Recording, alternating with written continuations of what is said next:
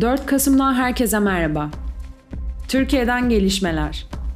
Cumhurbaşkanı Recep Tayyip Erdoğan'ın sağlık durumu ile ilgili sosyal medyada yapılan tartışmaların ardından açıklamalar geldi. İptal edilen AK Parti grup toplantısında konuşma yapmayan Erdoğan, TÜGVA organizasyonuna video mesaj gönderdi. Reuters'a açıklama yapan taraf kaynakları da tırnak içinde programlarına Ankara'da devam edecek dedi. Cumhurbaşkanı Recep Tayyip Erdoğan'ın 3 Kasım 2021 programı kapsamında bazı ülkelerin büyükelçilerini kabul edeceğini belirtildi. Beştepe'den Erdoğan'ın sağlık durumu ile ilgili resmi açıklama yapılmadı. İletişim Başkanı Fahrettin Altun, dosta güven düşmana korku mesajıyla Erdoğan'ın yürüdüğü anlara dair bir video yayınladı. TÜİK'in geçtiğimiz Ekim'e ilişkin tüketici ve üretici fiyat endeksleri yayımlandı. Buna göre tüketici fiyat endeksi önceki yılın aynı dönemine göre %19,89 arttı.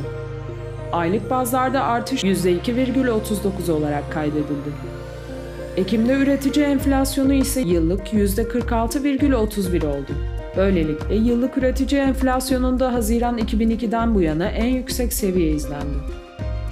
CHP lideri Kemal Kılıçdaroğlu TÜİK'in açıkladığı enflasyon verilerinin ardından Twitter paylaşımında halk karşı pazarda gerçeği net görüyor.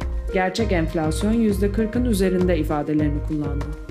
Enflasyon Araştırma Grubu yıllık enflasyon %49,87 hesaplandığını duyurmuştu.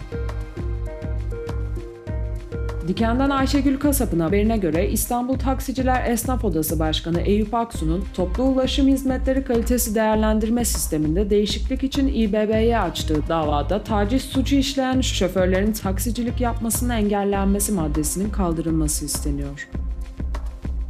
Eyüp Aksu 2019'da İBB'ye gelen yaklaşık 1500 darp şikayeti için günde 1,4 milyon yolcu taşıyoruz. Toplu taşımayla kıyaslandığında şikayet oranları asgari oranda olan bir meslek grubuyuz demişti. Dünyadan gelişmeler ABD'nin Virginia eyaletinde yapılan valilik seçimini Cumhuriyet Parti'nin adayı Glenn Youngkin kazandı.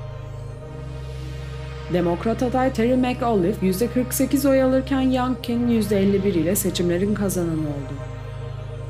Bu sonuç önümüzdeki yıl ABD'de yapılacak kongre ara seçimleri açısından da önemli bir gösterge olma özelliği taşıyor. Associated Press haber ajansının anketine göre Virginia seçmenleri oy verirken birinci sırada ekonomi, ikinci sırada salgın yönetimi, üçüncü sırada da adayların eğitim konusundaki vaatlerini göz önüne aldı. Çekya'da merkez ve merkez sağ partileri bir koalisyon hükümeti kurma ve uygulayacağı ana politikalar konusunda anlaşmaya vardı.